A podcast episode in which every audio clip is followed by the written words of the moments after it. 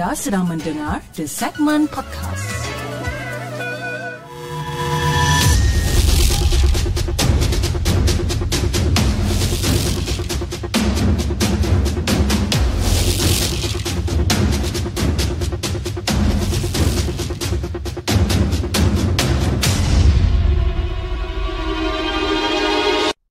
أعوذ بالله من الشيطان الرجيم بسم الله الرحمن الرحيم.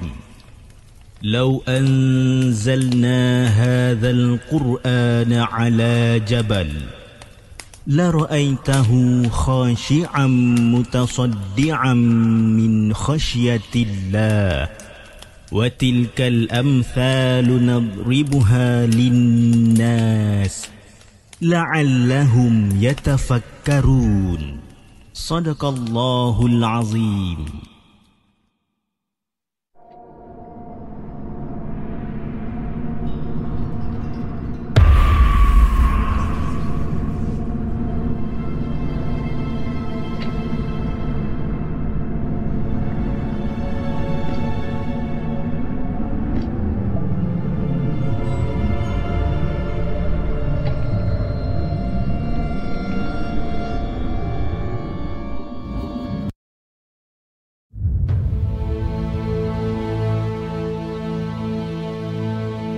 Hello guys, Assalamualaikum. Welcome back to the segment. Apa khabar guys?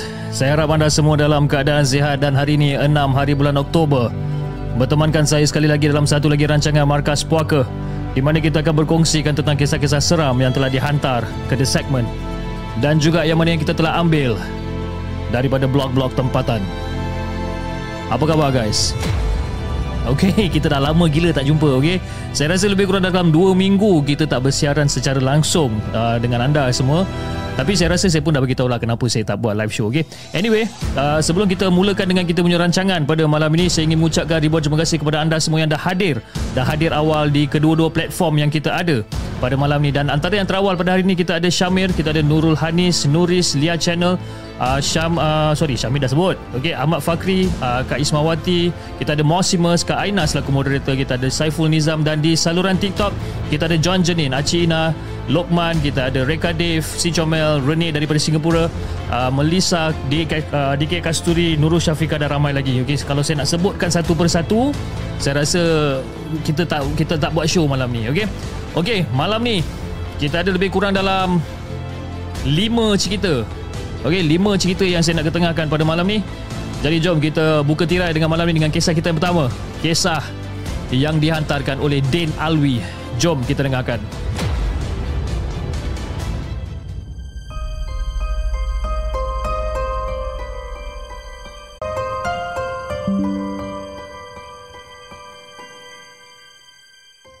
Adakah anda telah bersedia untuk mendengar kisah seram yang akan disampaikan oleh hos anda dalam Markas Puaka? Assalamualaikum dan salam sejahtera kepada Hafiz dan juga kepada semua penonton Markas Puaka. Waalaikumsalam warahmatullahi Okey, sempena hari kelahiran saya, saya nak ceritakan sebuah kisah seram. Okey, sebuah kisah seram yang saya nak kongsikan pada semua. Jadi Fiz, kisah ni dia berlaku lama lah. Dah lama dulu lah dia berlaku. Semasa tu saya mula-mula berkhidmat sebagai guru di sebuah sekolah pedalaman di sempadan Perak dan juga Pahang. Jadi pada waktu tu, satu-satunya jalan ke sekolah tersebut adalah jalan bercangkul ataupun denai yang mengambil masa lebih kurang dalam 45 minit ke 1 jam kalau mengikut pada kekuatan fizikal seorang yang mendaki gunung ataupun bukit. Jadi bila saya diturunkan oleh arwah bapa saya dekat dekat satu empangan ni, okey, empangan tu adalah milik TNB dan penghujung jalan tu eh, berturap sejauh lebih kurang dalam 40 batu. Jadi saya pun mulakanlah melangkahkan kaki mendaki bukit dan menuruni lembah sambil membawa beg yang sangat dengan bekalan dan juga pakaian. Jadi Fiz pada waktu tu juga saya ada membawa sebilah parang sebagai alat untuk membersihkan laluan kalau katakanlah ada rumpun-rumpun buluh kat situ ke ataupun ada pohon kayu yang tumbang dekat laluan tu ke kan jadi saya gunakan parang ni jadi selain tu juga parang tu digunakan sebagai mempertahankan diri kalau katakan ada apa-apa yang berlaku yang boleh mengancam nyawa saya ni. Jadi Fiz, segalanya berjalan dengan lancar. Okay, walaupun masa masa tu dah menghampiri jam 5 petang. Jadi selepas mendaki lebih kurang dalam 20 minit, secara tiba-tiba saya punya hidung ni macam ada bau benda yang hamis tau. Dia macam bau hancing yang teramat sangat Macam bau kencing kucing pun dia juga Tapi dia punya bau tu lebih menyengat Faham tak? Jadi masa masa masa saya terbau benda ni Dalam hati saya ni macam terdetik tau Kan? Ini macam bau harimau ke kan? Mungkin harimau ni dah menandakan kawasan-kawasan buruan dia ni Saya dah terdetik dalam hati tau Jadi Fiz, pada waktu tu saya memang betul-betul dah tak ada pilihan dah eh? Sebabkan dah bergerak agak jauh daripada laluan dan kalau katakan nak patah balik pun dah tak guna. Sebabkan apa? Arwah bapa saya dah balik. Jadi saya kuatkan ha, tekad dan juga berkata dengan kuat lah masa tu kan. Saya saya tengah jalan masa tu dah terbau benda-benda hamis ni saya pun cakap kuat-kuat cakap eh jangan ganggu aku eh. Tolong jangan ganggu aku eh. Aku datang sini aku nak cari rezeki, aku nak ajar anak-anak bangsa untuk jadi cerdik pandai. Tolong jangan kacau aku. Masa tu saya saya cakap benda ni kuat-kuat. Dan dalam masa yang sama juga saya pegang saya punya barang tu, saya pun cakap kalau kau ganggu aku juga, ah ini makan kau. Sambil-sambil masa tu saya menghunuskan parang tu ke arah hutan sebelah kiri masa tu. Ya tak apalah Fiz Saya pun teruskan perjalanan saya ni Dan sepanjang laluan tu Dekat sebelah kiri Dekat dalam hutan tu Tengah jalan-jalan ni Saya terdengar macam bunyi daun-daun kering dan juga bunyi ranting-ranting dipijak. Dia dengar kerak. Dan masa tu saya ternampak ada kelibat dekat sebalik daun-daun tu tau. Dekat pokok-pokok di sebalik pokok-pokok tu saya ternampak ada kelibat. Tak apa. Saya teruskan perjalanan saya. Dan masa saya tengah berjalan ni, saya kerap pandang ke kiri, pandang ke kanan, pandang belakang. Sebabkan apa? Kata orang-orang tua Kalau katakanlah harimau ada kat situ eh Harimau ni Dia memang suka terkam mangsanya daripada belakang Saya jalan hati-hati ni saya jalan Dan akhirnya saya sampai dekat jambatan gantung Yang tak jauh daripada kampung Dan juga sekolah tempat saya mengajar tu Jadi saya rasa lega lah Saya rasa lega bila dah sampai kat situ Saya pun lalulah dekat jambatan gantung tu dan sepanjang perjalanan saya tu saya tak saya tak ada lagi rasa macam ada orang ataupun ada benda yang mengikori saya. Tapi Fiz, lain pula ujian yang datang. Laluan selepas pada jabatan gantung tu. Laluan tu pula dekat dengan tanah perkuburan lama. Dan kawasan tu memang sangat-sangat sunyi, sangat-sangat suram. Dan bila saya lalu dekat kawasan tu, Secara tiba-tiba ada satu angin yang kuat tau datang menerpa badan saya ni. Masa angin tu datang, ah, daun-daun dekat pohon buluh tu pun gugur tau. Dan daun-daun tu semua banyak jatuh dekat badan-badan saya masa tu. Dan pada waktu tu jugalah, ah, saya terus pegang parang saya ni. Ah, saya dah standby masa tu. Kalau katalah ada benda yang muncul ni memang saya nak swing je benda ni Fiz. Dan angin tu secara tiba-tiba berhenti dan saya pun teruskan perjalanan saya sampailah ke pondok tempat saya menetap dekat sebelah sekolah. Minta maaf kalau katakan cerita ni tak berapa seram. Tapi pengalaman saya tu masa lalu dekat kawasan tu memang sangat-sangat seram lah Hafiz. Itu je kisah yang saya nak kongsikan dengan Hafiz dan juga kepada semua penonton Markas Poker. Assalamualaikum.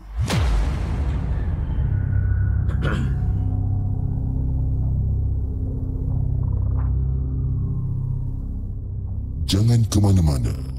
Kami akan kembali selepas ini dengan lebih banyak kisah seram.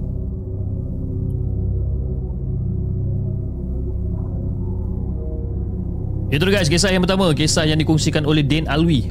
Ujian awal seorang guru. Ha.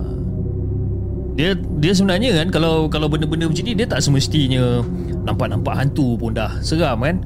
Uh, macam Saiful Nizam pun dia kata kurang seram cip eh? Dia dia depends kan? Kalau kalau bagi saya kalau katakanlah saya letakkan diri saya dekat dalam uh, kasut uh, Din Arwi ni saya pun rasa agak-agak takut juga. Yalah kita pagi-pagi nak pergi ke, ke sekolah kan? And, and then kena lalu jalan-jalan yang gelap Seorang-seorang kan?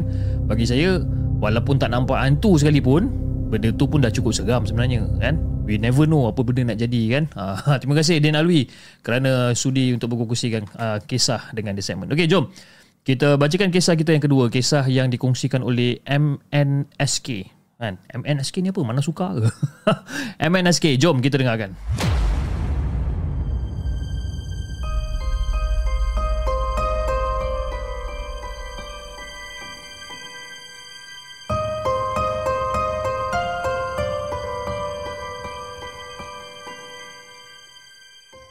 Adakah anda telah bersedia untuk mendengar kisah seram yang akan disampaikan oleh hos anda dalam Markas Puaka?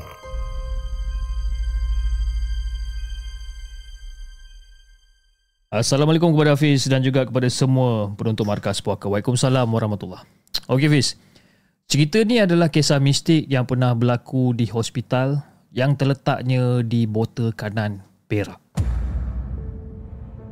Dan cerita ni adalah pengalaman aku daripada kecil sampailah aku bekerja sebagai security guard kat sana. Tapi ada jugalah eh, di samping cerita-cerita orang setempat kat situ juga. Jadi Fiz, Hospital Cangkat Melintang ni merupakan hospital kerajaan yang terletak di daerah Perak Tengah lebih kurang dalam 6 km daripada Pekan Buta Kanan ni. Dan hospital ni dibina pada tahun 1971 dengan keluasan yang mencecah 8.4 hektar. Dan dekat belakang hospital ni adalah sebuah tasik ladam yang dinamakan sebagai tasik air mati. Hmm. Dan tasik ni pula ada kaitan dengan sejarah Kesultanan Perak yang pertama iaitu Sultan Muzaffar Shah yang pertama. Okey, itu adalah sedikit sejarah tentang Hospital Cangkat Melintang ni. Sekarang aku nak ceritakan pengalaman yang berlaku sekitar tahun 1994 hingga ke 1996. Aku minta maaf aku pun tak berapa nak ingat sangat. Tapi apa yang pasti pada ketika itu aku masih lagi sekolah rendah. Alkisahnya dulu aku memang suka bermain dekat hospital. Dan tempat yang aku paling suka dekat situ adalah dekat tepi padang. Berdekatan dengan tempat letak van jenazah dan juga ambulan. Memang dekat. Jadi Fiz, dekat situ ada satu pokok yang yang rendah tau, rendang je pokok ni. Dan dekat sebelahnya pula, ada satu tayar traktor besar yang dijadikan sebagai tugu ataupun replika. Macam itulah lebih kurang. Jadi dipendekkan cerita, dekat situlah pot melepak aku sebenarnya Fiz. Jadi aku dengan pakcik saudara aku, ha, yang aku panggilkan dia sebagai Udin, pun kita orang suka lepak dekat situ. Jadi bila ada hari cuti termasuklah Sabtu dengan Ahad, itulah tempat yang kita orang akan pergi. Lepak kat situ. Jadi pada satu hari tu, antara dalam dalam pukul 2 sampai pukul 4 petang macam tu kita orang tengah-tengah lepak dekat pot biasa yang kita orang kita orang kita orang apa tengah tengah berborak-borak ni. Ha, sambil-sambil borak, sambil-sambil makan batang tebu. Ha? Pada waktu tu, mata aku ni terpandang ke arah van jenazah yang tengah parking kat hospital tu. Aku tengok je van jenazah ni. Tengok... Lama tau aku tengok van ni. Aku tengok aja. Dan aku perasan. Dan aku sangat-sangat yakin. Langsir dekat dalam van tu seakan-akan bergerak, bergerak seperti ditiup angin. Dia bergerak. Van jenazah masa zaman tu mana ada tinted face? Kan? Memang boleh nampaknya Sebab itu aku boleh nampak pergerakan langsir tu. Dan aku nampak juga Ada keranda dekat dalam van tu. Jadi pada waktu tu Rasa nak tahu ni Makin kuat tau. Jadi aku pun cakap lah Aku pun bagi tahu dekat dekat adik aku Dan juga aku bagi tahu dekat Udin. Cakap Udin uh, Cuba menengok Langsir dalam van mayat tu macam gerak-gerak. Lepas tu si Udin ni macam Mana? Tu kat sana? Nampak tak? Haa lah. Bergerak-gerak. Dia memang tak tutup kipas ke? Lepas tu masa tu saya pandang dia.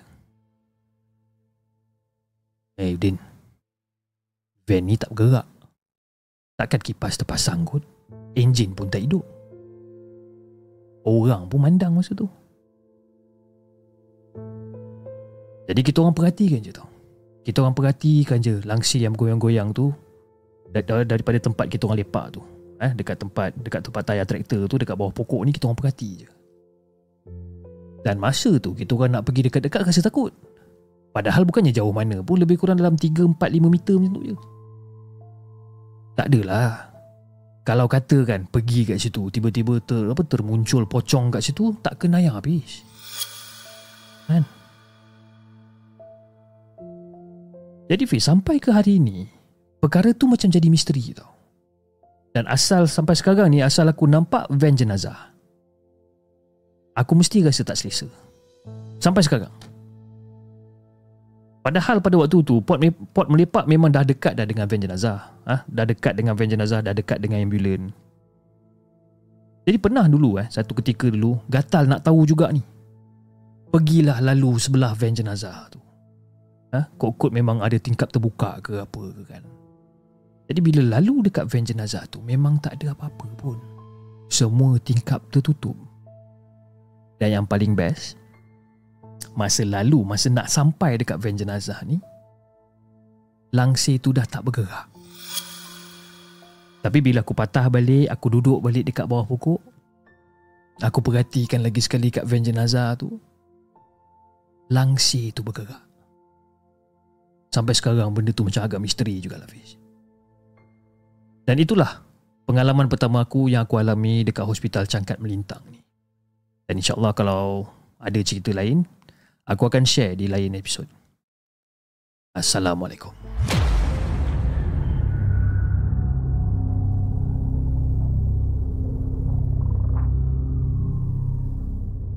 Jangan ke mana-mana.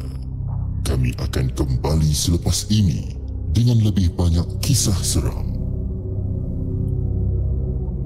Kisah yang kedua, MN, MNSK. Langsir bergerak van jenazah. Seram juga cerita ni kan?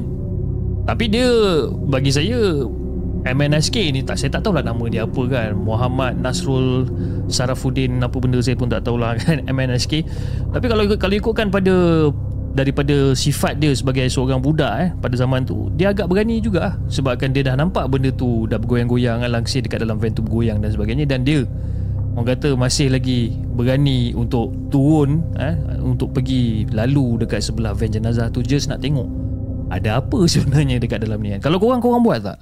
Kalau macam saya, korang sendiri tahu jawapan dia lah Memang saya takkan buat lah benda-benda macam ni kan Okay, jom Kita bacakan kisah kita yang ketiga Kisah Oh, okay. Kisah yang pertama tadi nama Din Alwi Ha, kisah yang ketiga nama dia Din pula. Ha, lepas ni kisah yang keempat nama Alwi pula dah. kisah yang ketiga, kisah yang dikongsikan oleh Din. Jom kita dengarkan.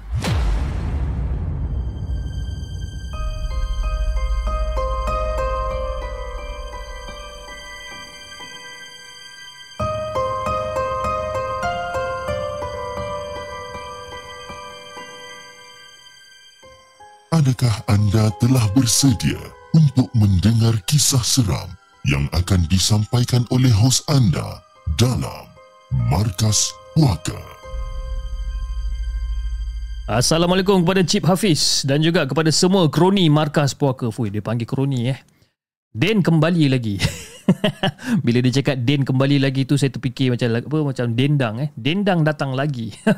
Den kembali lagi, okey.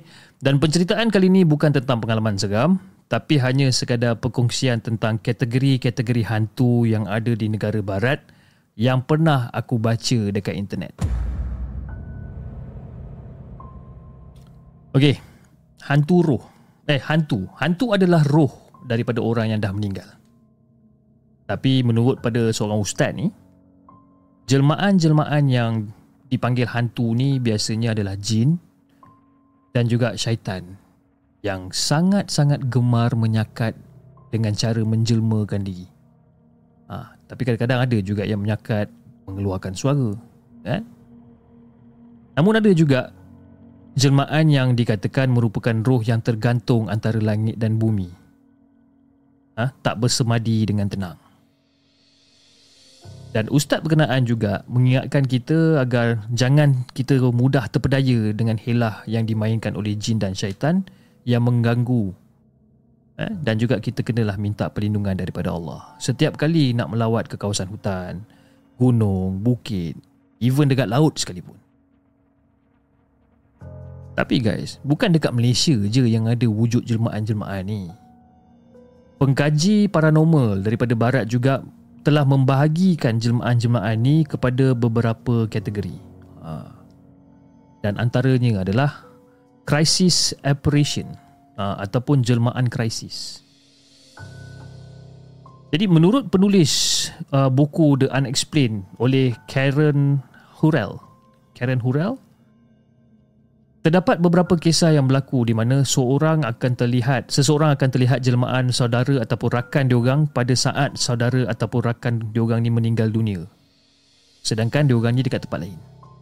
Sebagai contoh, eh, pada tahun 1917 ada seorang wanita warga British Dorothy Dorothy Spearman. Ha, dia dikatakan terlihat jelmaan abang tirinya dekat depan dia.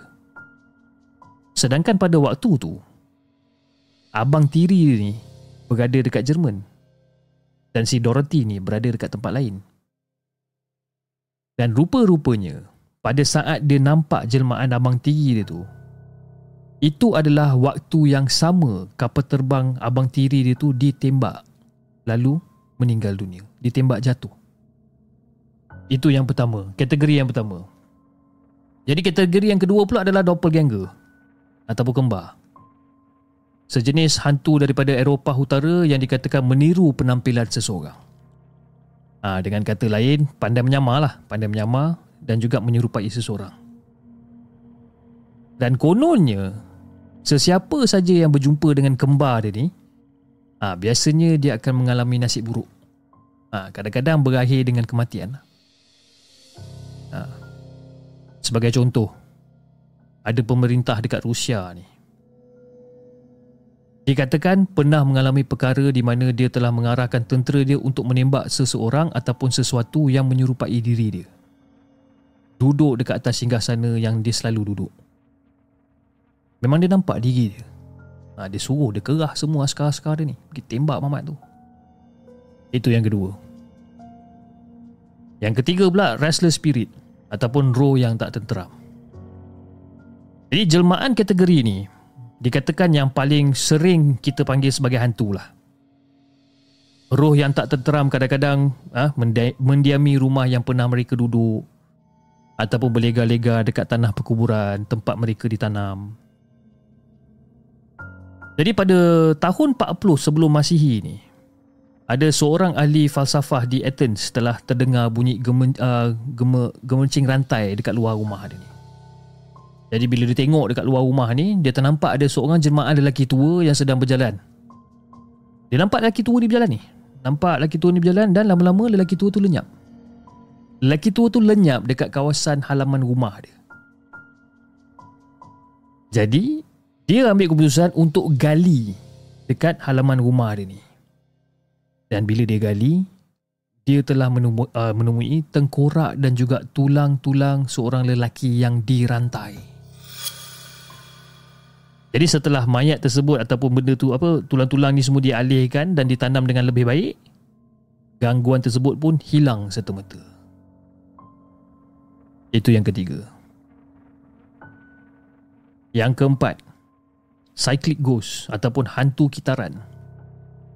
Kenapa kita panggil sebagai hantu kitaran ni? Adakah sebab hantu ni duta kepada kempen kita semula? Bukan. Hantu kategori ni dipanggil sebagai hantu kitaran kerana dia ni dia akan muncul pada setiap tarikh dan juga pada masa-masa yang tertentu. Contohnya pada 24 hari bulan Disember. Jelmaan hantu Anne Boleyn. Anne Boleyn ha, Anne Boleyn iaitu isteri kedua Raja Henry. Eh, dikatakan akan menjelma di istana yang pernah dia, dia duduk pada zaman kanak-kanak. Dan istana tu terletaknya di Castle uh, Hever Castle di Kent, England. Dan dia kan selalu menjelma pada 24 hari bulan Disember setiap tahun. Itu yang keempat. Yang kelima pula psychic recording ghost ataupun hantu memori. Jadi jelmaan ni pula dikatakan akan menjelma dan melakukan kembali apa yang pernah mereka lalui sebelum dia meninggal dunia. Ha, dia ni kira macam rakaman video lah lebih kurang. Dan mereka ni jenis yang takkan memberi sebarang tindak balas kepada teguran ataupun cubaan untuk menghentikan dia orang ni. Dia takkan layan. Dan pergerakan mereka ni pula tidak akan dipengaruhi oleh keadaan sekeliling. Dinding ke sungai ke, diorang jalan je. Dan antara kisah yang pernah orang kata yang pernah terjadi ya, ataupun yang terkenal yang pernah terjadi eh, di di England ni pada tahun 1953 bis. Pada waktu tu, Harry Martindale dikatakan telah terlihat berduyun-duyun tentera Rom berkawat menembusi bilik bawah tanah Treasure House. Dan dekat Treasure House tu pula tempat dia bekerja. Dia nampak ramai gila tentera Rom berkawat dekat situ. Dah lah berkawat satu hal. Jalan boleh menembusi pula tu. Nah, itu yang kelima, bis. Jadi yang keenam pula, poltergeist. Sejenis, sejenis hantu yang orang kata sangat-sangat terkenal dekat Amerika Syarikat lah.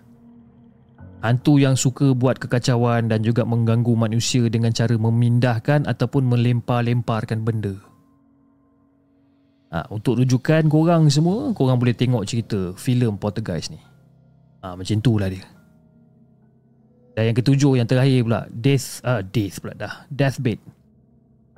Ataupun jelmaan di ambang kematian. Jadi terdapat beberapa kisah di mana orang yang tengah nazak ni akan menyebut ataupun memanggil nama mereka yang telah meninggal dunia. Seakan-akan diorang ni macam nampak tau. Orang-orang tersebut berada dekat depan diorang ni. Tapi walaupun benda ni tak pernah orang kata terbukti. Tapi Fiz, aku sangat-sangat pasti yang kita semua mesti pernah dengar kisah-kisah macam ni berlaku. Ha, sama ada dekat rakan-rakan kita ataupun dekat saudara mara kita betul lah.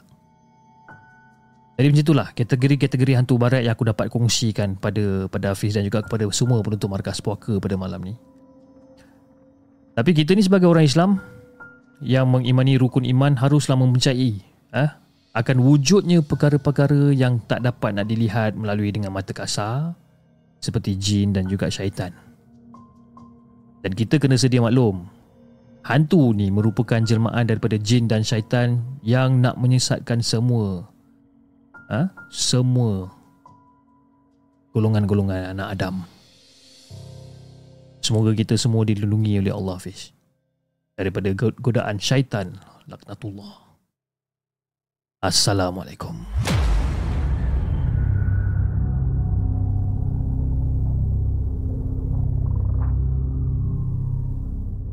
Jangan ke mana-mana. Kami akan kembali selepas ini dengan lebih banyak kisah seram.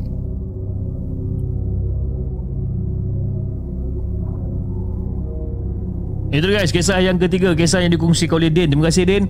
Dengan kisah dia berjudul tujuh kategori hantu negara barat. Ha, kan? Lain macam.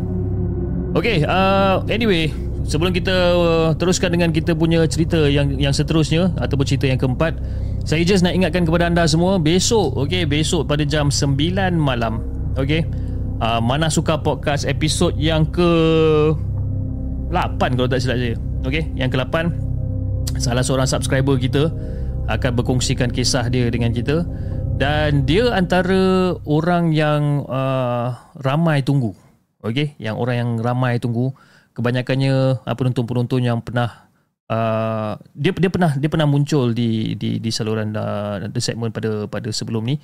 Uh, pada sesiapa yang pernah mendengar cerita-cerita beliau dia akan sentiasa macam uh, nak lagi nak lagi nak lagi. You know orang akan tanya kan bila nak nak apa nak buat call dan apa dengan dia dan sebagainya. Jadi pada hari esok episod yang ke-8 alhamdulillah kita berjaya untuk bawa dia ke dalam ge- gelanggang mana suka podcast untuk dia bercerita secara face to face ataupun secara secara orang kata bukan dalam talian eh, secara face to face dengan kisah-kisah seram yang dia nak ketengahkan. Okey, jadi besok besok jam 9 malam okey, 9 malam jangan lupa uh, ramai-ramai uh, penonton di saluran TikTok saya akan cuba untuk online kan di saluran TikTok pada malam esok. Tapi kalau tak boleh okey ramai-ramai datang ke saluran merah untuk kita tonton mana suka podcast episod yang ke-8 okey alright guys jom kita bacakan kisah kita yang seterusnya. Kisah yang keempat kisah yang dikongsikan oleh Mika. Jom kita dengarkan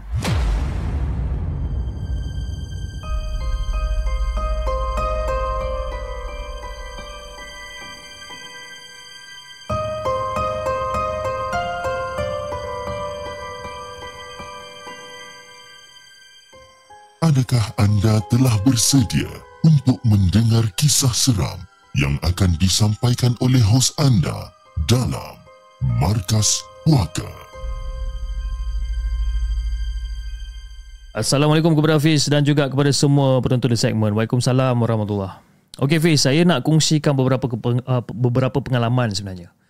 Masa kecil, abah saya dapat tawaran untuk tukar tempat kerja. Jadi kita orang sekeluarga ni terpaksa lah pindah di sebuah rumah lot di kawasan kampung.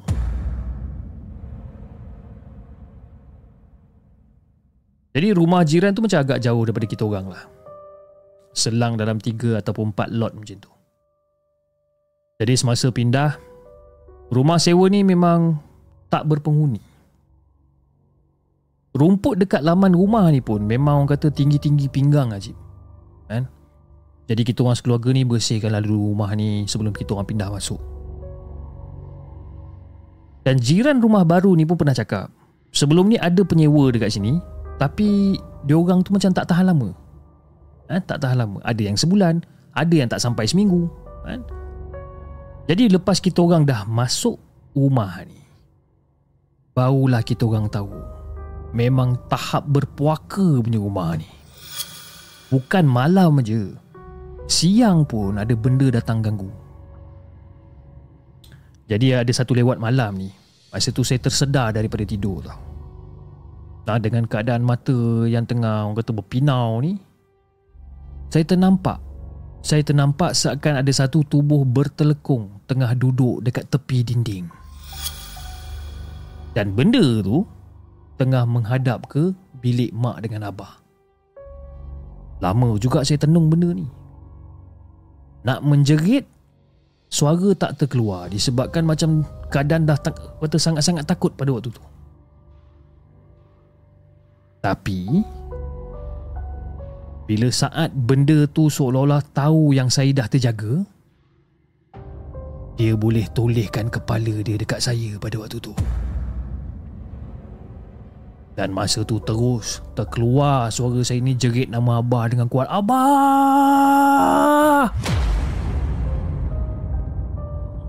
Masa tu, tak tahulah macam mana Abah boleh berlari keluar nak masuk ke bilik.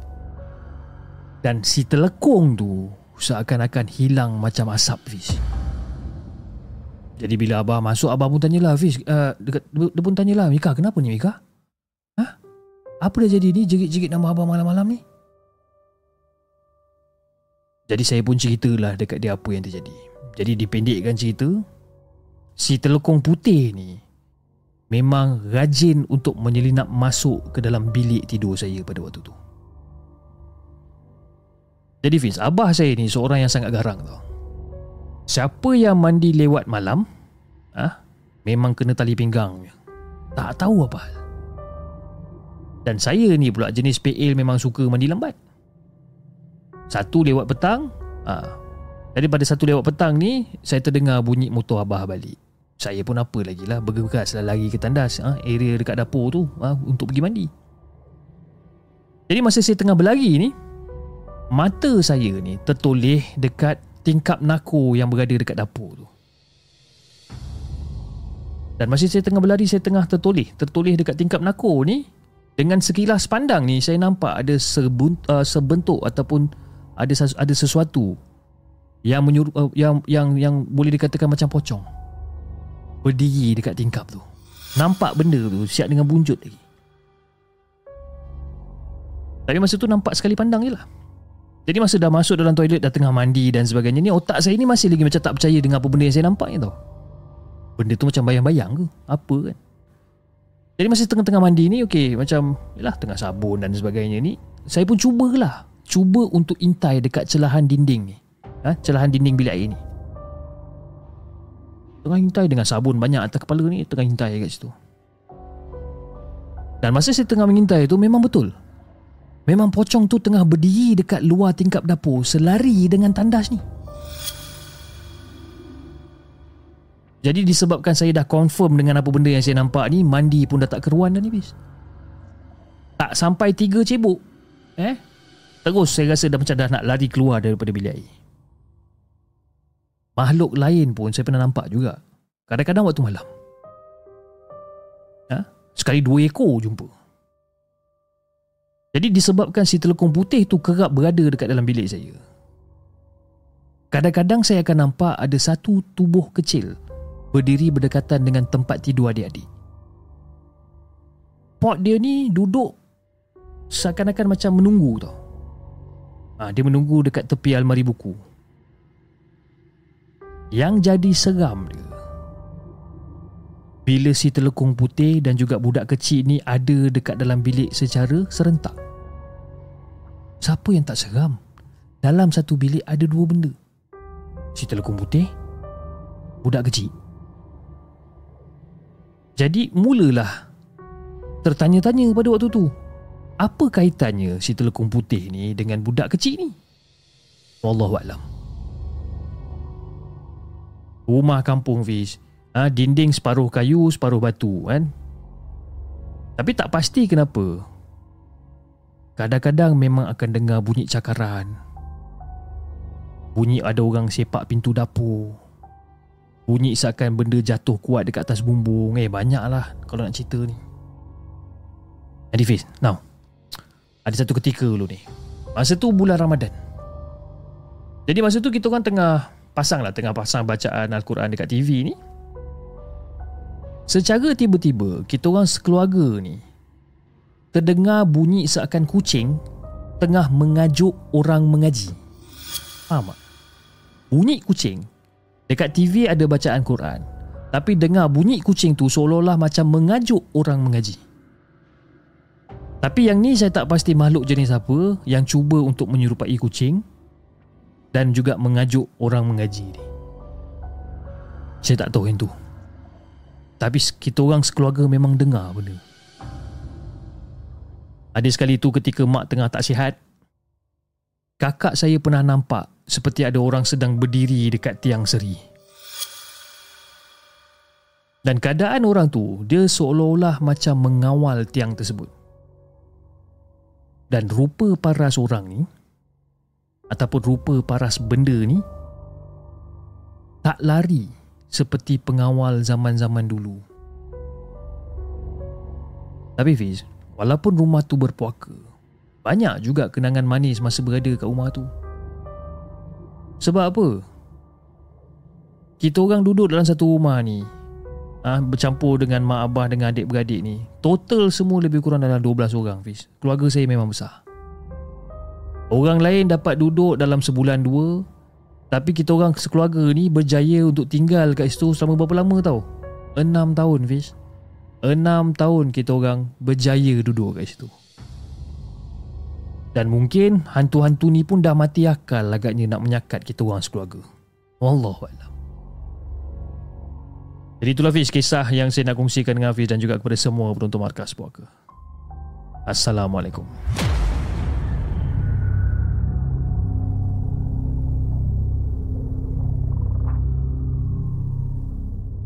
Jangan ke mana-mana. Kami akan kembali selepas ini dengan lebih banyak kisah seram. Kisah yang keempat, Mika, rumah sewa kampung berpuaka.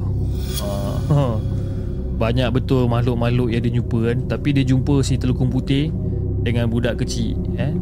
Cerita pasal telukung putih ada sekali, saya tak tahulah eh. Ada sekali tu saya tengah tidur kan. Dan mungkin uh, wife saya bangun malam solat hajat ke tahajud ke solat apa saya pun tak tahulah saya tak pasti saya tak tanya kan. Saya tengah tidur ni. Lepas tu saya buka mata. saya buka mata. Saya nampak si telekong putih ni lah tengah berdiri tau. Macam eh apa benda yang aku nampak ni betul ke tak ni? Kita bangun dalam pukul 2. Saya, saya tersedar lebih kurang dalam pukul 2 lebih tu. Macam eh ni siapa kan kepala otak masa tu tengah weng lagi tengah tengah biol lagi jadi tengah nak orang kata tengah nak tengah nak compute dah tengah tengah cuba nak memahami keadaan tu kan sebab apa? Jarang nampak benda-benda macam ni. Bangun aku tu macam eh apa benda ni? Ya Allah lepas tu nampak dia rukuk macam tu kan. Tapi pada malam tu dia cara dia macam slow lah. Dia macam rukuk slow macam eh ni siapa ni kan? Dia tengok sebelah oh, anak saya dua-dua okey. Sudah lama sikit. Macam okey. Barulah kepala otak ni boleh kompas macam oh okey. Itu wife saya. oh, tapi cuak oh masa tu kan. Tiba-tiba rasa darah macam zup dekat muka kan. Okay. Anyway, terima kasih kepada semua yang masih lagi setia menonton rancangan Markas Puaka pada malam ni dan juga yang telah menyumbang melalui super sticker, super chat dan juga TikTok gift pada malam ni. Dan antara sumbangan yang kita telah terima di saluran merah, kita ada sumbangan daripada uh, Kak Eva Tahrim. Saya panggil Kak je lah eh. Kak Eva Tahrim. Terima kasih dia kata Alhamdulillah masih setia di sisi The Segment. Terima kasih uh, Kak Eva Tahrim di atas sumbangan yang telah diberikan. Okay, di uh, saluran uh, TikTok kita ada sumbangan daripada Mel, daripada Muhammad Nur bin Udi, daripada Nurul Syafiqah, Halis Sahrun daripada Alif Arsh, uh, Alif Ashraf daripada Afa, Rekadif, Acik Ina, John Jenin, Lokman, uh, Kaki Kik and then kita ada sumbangan daripada Kasturi, uh, Angah King, uh, Abang Udang, Airil, Alif, uh, Ifah Zila daripada Silent, Tisha Khalid, Jardin Jumat daripada Alip and then daripada Syamir dan juga daripada siapa lagi dia? Ah itu je. Okey, terima kasih. Terima kasih sangat-sangat saya ucapkan kepada anda semua yang telah uh, menyumbang melalui TikTok gift pada malam ini. Salam hadir dari Mistik Paranormal Subang Jaya. Hui, Mistik Paranormal Subang Jaya ni kan. Subang Jaya rumah mak mertua saya. Ada ada hantu juga kat sana. Saya rasa Subang Jaya macam kurang sikit lah eh, hantu dia. Okey, jom kita bacakan kisah kita yang seterusnya ataupun kisah kita yang terakhir pada malam ini. Kisah yang agak panjang, kisah yang dikongsikan oleh Farel. Jom kita dengarkan.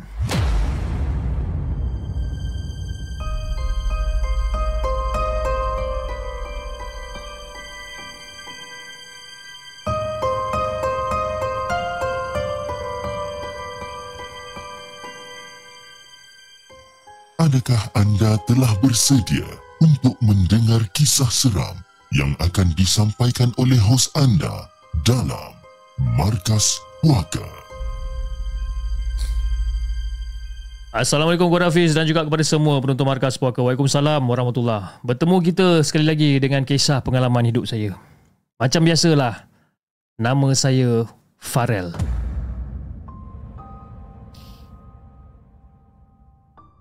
Jadi Fiz, kejadian ni berlaku sekitar tahun 2008 di rumah sewa saya yang terletaknya di Kota Tinggi. Jadi selama saya bekerja dekat hospital Kota Tinggi ni, selama itulah saya bantu ramai pesakit dengan memberi servis perawat rukyah kepada mereka. Perawatan rukyah kepada mereka ni. Ada yang senang, ada yang susah. Ada yang terpaksa bertempur dengan bomoh-bomoh eh. Bomoh-bomoh siam, bomoh-bomoh orang asli. Ramai lagi lah habis. Tapi perlu diingatkan Saya bukan berhajat untuk menjatuhkan Ataupun mencerca mana-mana pihak Tapi yang baik tu kita jadikan tauladan Yang buruk tu kita buang jauh-jauh eh? Jadi Fiz, kisah ni bermula selepas saya membantu merawat pesakit di satu kawasan yang agak jauh daripada kota tinggi ni. Jadi selepas selesai membersihkan diri, saya pun teruslah masuk ke bilik tidur nak buat apa lagi kan? Tidur lah. Ya. Jadi Masa tengah tidur tu Tengah layan mimpi dan sebagainya ni ha? Pada malam tu saya bermimpi Mimpi ngeri Mimpi ngeri berlawan dengan makhluk yang hodoh dan juga kuat. Dan secara tiba-tiba saya terjaga daripada tidur. Dan masa saya terjaga daripada tidur ni Saya terasa seperti saya ni dikejutkan oleh seseorang. Eh lupa pula nak beritahu. Saya ni tinggal seorang-seorang tau dekat rumah sewa masa tu kerana rumah sewa yang sangat murah sewanya ni dan dan juga terletaknya di sebelah kubur India dan juga kubur Cina. Jadi kalau mengikut pada cerita orang sekeliling, kubur tu adalah kubur-kubur lama. Sehingga kan ada yang beratusan atau ada yang berumur ratusan tahun. Jadi saya pun dah beberapa kali ah cuba untuk mencari orang untuk menyewa bersama dengan saya. Tapi lepas diorang dah tahu yang rumah ni terletaknya bersebelahan dengan kubur lama, diorang terus tak kontak dah. Kan? Terus sidai saya macam tu je. Jadi terpaksalah saya sewa seorang-seorang. Jadi masih saya tengah terjaga daripada tidur tu. Secara tiba-tiba tau. Awak. Saya ditegur. Awak. Saya ditegur oleh seorang gadis yang cantik yang tengah duduk dekat atas perut saya masa tu. Dan saya, saya pandang perempuan ni, saya pun senyum. Saya senyum ha, dengan dengan perempuan ni. Okey. Rambut dia ni rambut dia ni ikal. Panjang melepasi bahu. Muka dia cantik tau. Muka dia cantik, mata dia sepit sikit ha, dengan bulu mata yang sedikit panjang. Bibir dia gebu, ah, ha, gincu merah menyala.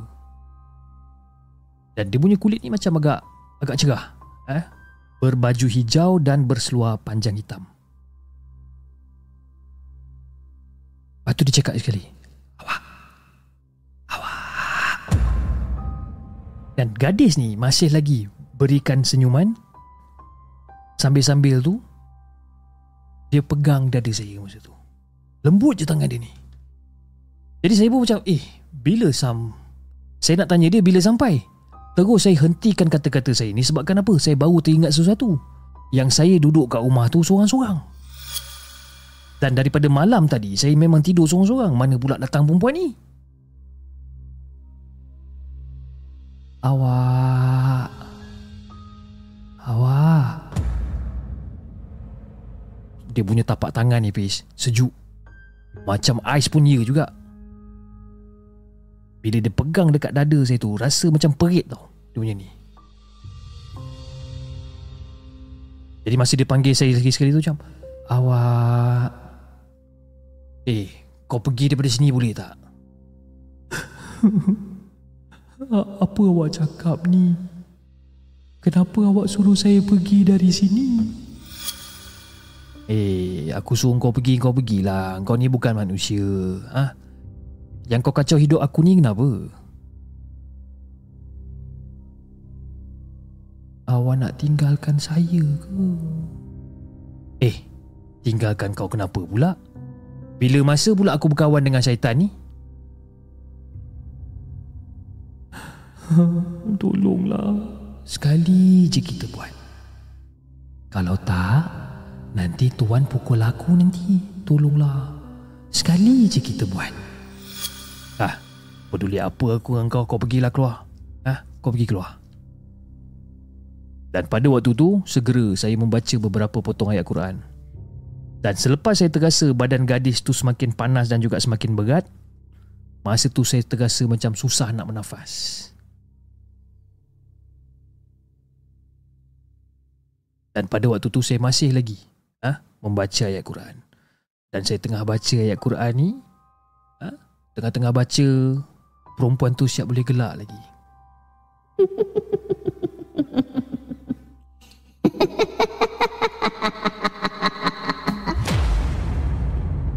dan saya masih lagi baca ayat Quran. Dan masa saya tengah baca tu, saya cuba untuk hembuskan. Ha, saya cuba untuk hembuskan kepada gadis tersebut. Jadi gadis syaitan ni dia macam macam terkejang-kejang tu sebelum menghilangkan diri secara tiba-tiba daripada pandangan saya ni. Jadi saya pun hembuskan nafas lega saya, saya pejamkan mata sambil-sambil saya meraba perut saya pada waktu tu. Dan saya masih terasa tau Terasa bahang eh, Terasa bahang Kesan daripada Dudukan gadis syaitan tu tadi Saya terasa bahang dekat bahagian dada saya ni Dan pada waktu tu saya macam Eh aku ada buat salah apa-apa ke Saya terus tarik selimut Saya pun cuba untuk tidur pada pada waktu tu. Eh macam mana setan ni boleh kacau aku ah? Ke aku dah kena sihir ni? Terus saya bangun Saya keluar daripada tempat tidur saya tu. Saya cek semua Tempat Dekat dalam bilik saya pada waktu tu. Saya cek tilam saya Saya cek katil saya. Saya cari Kod-kod kalau ada benda dekat dalam bilik saya ni Sampailah saya puas hati. Kan? Jadi Fiz Pada keesokan paginya tu Saya buka mata pelan-pelan Sambil-sambil memicit-micit kepala saya ni. Terfikir juga kenapa rasa macam pening sangat pagi ni kan? Dan terfikir juga kenapa saya terbangun lewat pada hari ni. Dan pada waktu tu Masa saya tengah terjaga dengan kepala saya tengah pening ni Saya terdengar ada satu suara Kau cuba tengok bawah bantal. Jadi saya pun toleh ke kanan Sebab suara tu datang dia daripada belah kanan tau. Kau tengok bawah bantal. Saya pandang ke arah kanan. Siapa pula main bisik-bisik dengan telinga aku ni? Jadi dengan badan yang terasa sedikit lemah dan juga sakit ni Saya pun duduk sekejap sebelum mengalihkan bantal yang saya gunakan pada malam tadi. Jadi pada waktu tu saya tersenyum lah. Tersenyum, ha, helakan nafas panjang, lepas tu macam, Astagfirullah, patutlah aku teruk sangat pagi ni. Apa benda dekat bawah bantal saya, Fiz? Ada satu bungkusan, ha, bungkusan kerajang timah sebesar ibu jari, ha, sebesar ibu jari tangan lelaki yang berbadan besar. Eh?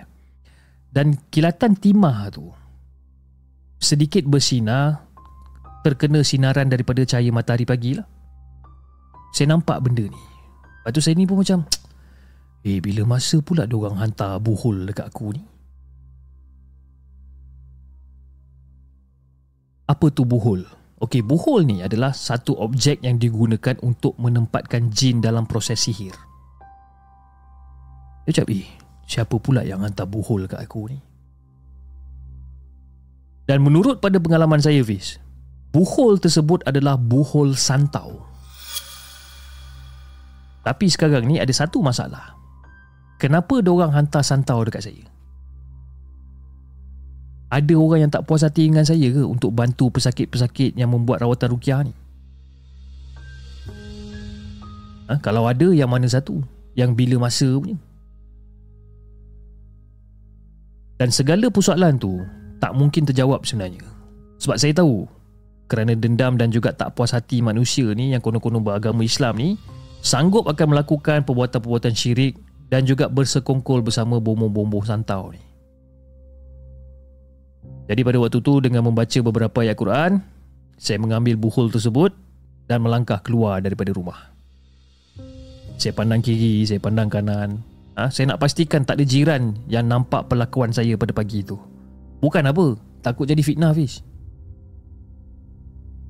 jadi bila dah pastikan keadaan semua selamat, saya pun duduk bersila dekat depan longkang apa dekat dekat longkang dekat depan rumah ni. Dan saya kemudian dia membaca beberapa potong ayat Quran sambil membuka ha, sambil membuka kerajang timah tu pelan-pelan. Bila buka benda tu Fiz, dia punya bau hanyir, bau busuk tu lain macam. Meloya kan tu tak? meloyakan. Dan dekat dalam buhol ni ataupun dekat dalam benda timah ni, okey, kerajaan timah ni terdapat gumpalan tanah bercampur dengan darah serta ada beberapa benda yang saya tak pasti apa benda tu. Jadi saya dengan hati-hati, yalah, takut tertumpah segala ramuan buhol tu meletakkan benda tu dekat dalam longkang. Dan kemudian saya membaca beberapa ayat pemutus sihir dan secara tiba-tiba buku tu mula berasap dengan asap hitam yang tebal. Bau je jangan cakap habis. Busuk meloyakan. Jadi masa benda tu macam dah dah orang kata dah mula berasap eh, dah mula hancur kan tiba-tiba terdengar satu suara woi! Dia cakap itu. Satu suara yang kedengaran tak jauh daripada tempat saya duduk tu Terdengar Woi! Dia panggil. Jadi saya pun toleh Bila saya toleh Saya nampak ada seorang lelaki Berseluar pendek. Tak ada baju eh Tak pakai baju Melangkah ke arah saya. Tapi cara dia langkah tu besar lah Dia langkah. Tapak kaki apa Langkahan dia tu besar. Dan lelaki tu ber, Berkulit coklat gelap. Okay? Kulit gelap lah senang cerita. Eh? Berambut kerinting Dan tak memakai slipper Ataupun kasut dia datang. Lepas tu dia datang dekat depan saya Lepas tu dia cakap pinggang. Dia cakap eh kenapa kau buang barang aku? Buang barang kau. Jadi barang ni kau yang hantar kat aku ke? Ya Memang aku yang hantar Kan aku dah kata itu barang aku bodoh. Ah, bang. Aku ada buat pasal dengan kau ke ni sampai kau nak santau aku ni bang. Dan lelaki tu terdiam tau. Sambil-sambil tu dia hembuskan nafas dia sambil-sambil menggiling perlahan-lahan. So saya pun tanya balik. Bang, kalau katakan aku tak ada buat, buat, apa-apa salah dengan kau. Ha? Buat apa kau nak marah aku bakar barang kau ni bang? Jadi soalan saya tu dia menyebabkan lelaki, lelaki tu macam sedikit terkejut tau. Dia macam eh? Eh kau jangan banyak cakap lah. Kau bagi balik lah barang aku. Eh bang, cakap elok-elok sikit boleh tak bang? Dan pada waktu tu saya punya kemarahan saya ni dah mula memuncak tau. Dan setelah kita orang ni terdiam agak lama, lelaki tu meminta kembali kerajang timah berserta isinya dengan suaranya agak lembut. Aku nak tanya kau ni boleh tak kalau kau pulangkan balik barang aku? Jadi pada waktu tu saya senyum je lah. Saya senyum, lepas tu saya pun suruh lah dia pergi ambil balik kerajaan timah tersebut dekat dalam longkang tu. Jadi dia pun turun lah balik dekat longkang tu. Ha, dia turun dekat longkang tu dengan berhati-hati lelaki tu membalut kembali kerajaan timah tu sebelum mengucapkan terima kasih kat saya. Agak lama juga saya pandang dia ni. Dan kemudian lelaki tu senyum dekat saya dan dia pun melangkah pergi. Dan lebih kurang dalam 10 langkah macam tu, saya tanya dekat dia. Bang, kalau boleh, ha, kalau boleh aku tahu, siapa yang upah engkau bang? Ha? Siapa yang upah engkau untuk santau aku ni? Dan pada waktu tu lelaki tu berhenti. Dia berhenti dan tanpa menoleh Hafiz. Eh? Dia berhenti tanpa menoleh. Dia pun belas. Uh, itu aku minta maaf. Aku dah janji nak rahsiakan. Dia dah bayar kat aku. Dan kemudian lelaki tu teruskan langkah dia. Ha? Sehingga dia tiba dekat satu simpang jalan yang tak jauh daripada situ. Dia berhenti dan berjalan kembali sebelum masuk ke kereta ke simpang jalan tu dengan agak laju pada waktu tu.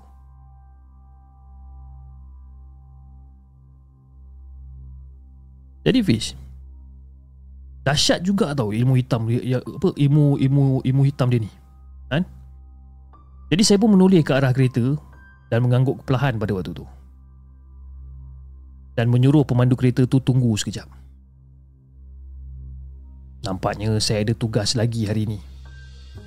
Kerana kereta yang menunggu tu adalah kereta anak kepada pesakit yang mendapatkan perkhidmatan rukiah. Dan malam tu saya balik daripada sesi rawatan. Masuk ke rumah dengan segera ha, saya bersihkan diri.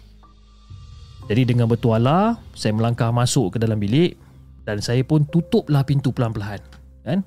Masih lagi berkembang dalam tuala ni. Dengar lagi sekali ada satu suara.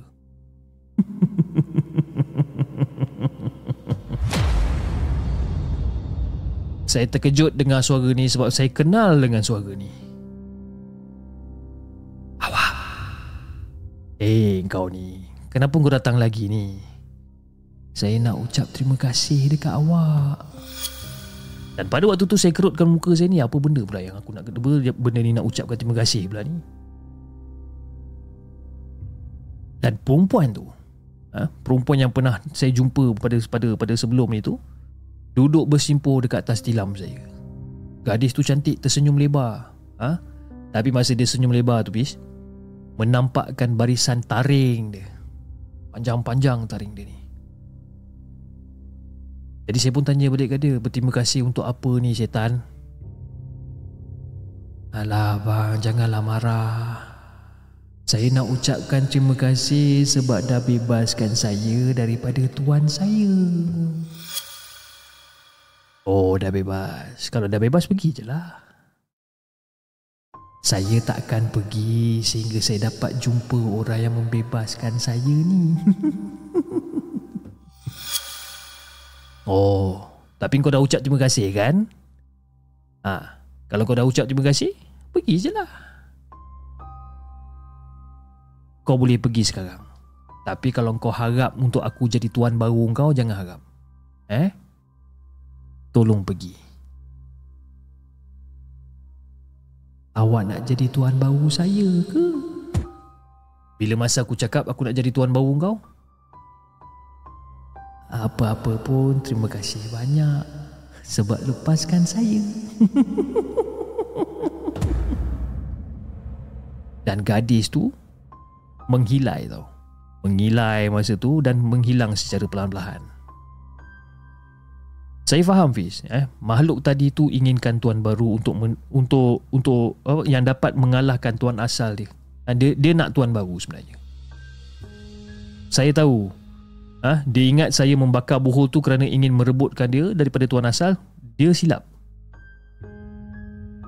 Saya bakarkan benda tu sebabkan saya nak saya nak saya nak putuskan sihir tu sebenarnya. Bukan nak kalahkan tuan asal dia pun. Jadi manusia yang takutkan Allah ni takkan sekali-kali berkawan dengan jin. Tak kira lah jin Islam ke bukan ke. Kita yang makhluk, kita makhluk yang berbeza jisim dia dengan orang ni. Apalagi dunia kita ni semua tak sama. Kan? Jadi itulah Hafiz. Kisah yang saya nak kongsikan dengan Hafiz dan juga kepada semua penonton markas puaka. Assalamualaikum.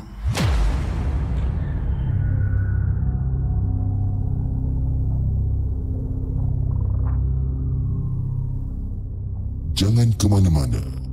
Kami akan kembali selepas ini dengan lebih banyak kisah seram.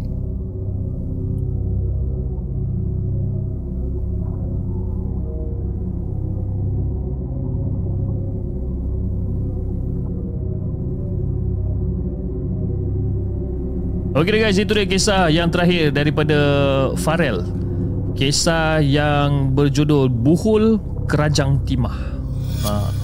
Siapa yang tak tahu buhul okey sebab saya saya cari balik eh. Ramai orang tanya buhul ni apa? Kejap eh. Dia ada dia ada tulis tadi. Hmm buhul buhul buhul kejap kejap. Ada ada ada ada. Okey, buhul. Buhul ni adalah sesuatu objek yang digunakan untuk menempatkan jin. Okey, untuk menempatkan jin dalam proses sihir dia. Itu adalah buhul. Okey. Sesuatu objek yang digunakan untuk menempatkan jin dalam proses sihir. Ha. Okay, ending cerita ni, saya rasa saya tertinggal satu part, saya minta maaf. Uh, saya tertinggal satu part di mana kan perempuan tu datang balik perempuan tu datang balik dan dia kata you know dia nak berterima kasih sebab kan dah lepaskan daripada tuan dia. Jadi bila saya baca balik rupa-rupanya tuan dia yang rambut kerinting kulit gelap ni lepas dia dah ambil buhul tu daripada longkang dia nak gerak. Lepas tu kan dia cakap itu aku minta maaf aku dah janji aku nak rahsiakan dia dah bayar aku untuk santau kau. Okay? so lelaki tu pun jalan sampai dekat simpang hujung jalan tu. Bila dah sampai dekat simpang hujung jalan tu ada satu kereta masuk simpang jalan tu dengan agak laju dan kereta tu melanggar lelaki tu tadi ha, tapi bila dah langgar lelaki tu tadi dan kereta tu pun berhenti dekat sebelah pencerita ni lah tapi masa dia berhenti dekat sebelah pencerita ni uh, si Farel ni tengah tengok balik lelaki yang kena tang, uh, kena langgar tu. Tapi lelaki yang kena langgar tu dah hilang, tak ada, kan? Hilang tah ke mana. Uh, so that's the reason why perempuan tu datang ucapkan terima kasih disebabkan lepaskan dia daripada tuan dia dan sebagainya. Dan itulah cerita dia, kan? Saya terlepas ada satu perenggan dekat sini tiba-tiba saya terlepas. No wonder kan saya, saya baca macam apa hal pula perempuan ni datang balik kan? Oh, rupa-rupanya saya terlepas cerita tu. Biasalah eh. Dah lama tak baca live. Ha, faham cik walaupun baru masuk. Terima kasih Benedict Richmond anak Paula, anak Paula. Ha, bungkusan lepat. Ah sudah. Okey. Saya rasa itu saja guys untuk malam ni dan insyaallah kita akan jumpa pada malam esok dalam uh, satu episod Mana Suka Podcast di mana saya sarankan anda, okey, ha, saya dah bagi clue-clue yang terbesar ni eh, bungkusan JNT. Okey, saya sarankan anda untuk hadir ha, ke dalam uh, channel Markas Puaka ataupun The Segment pada malam esok untuk menonton uh, Mana Suka Podcast episod yang ke-8 dengan salah seorang daripada kita punya subscriber. Subscriber yang mungkin ramai orang tunggu dan agak susah untuk saya dapatkan dia dan saya dah berjaya dapatkan dia untuk untuk dia bersembang dengan kita dengan kisah-kisah seram yang dia ada lah. Okay? Okay guys, saya rasa itu saja untuk malam ni dan insyaAllah kita akan berjumpa lagi pada uh, lain episod. Lain episod. lain episod oh, berat mu ni. Okay, lain episod dengan lebih banyak kisah-kisah seram yang kita nak ketengahkan. Jangan lupa tap-tap love dan follow akaun Markas Walker dan jangan lupa like, share dan subscribe channel The Segment. Dan insyaAllah kita akan jumpa lagi on the next coming episode. Assalamualaikum.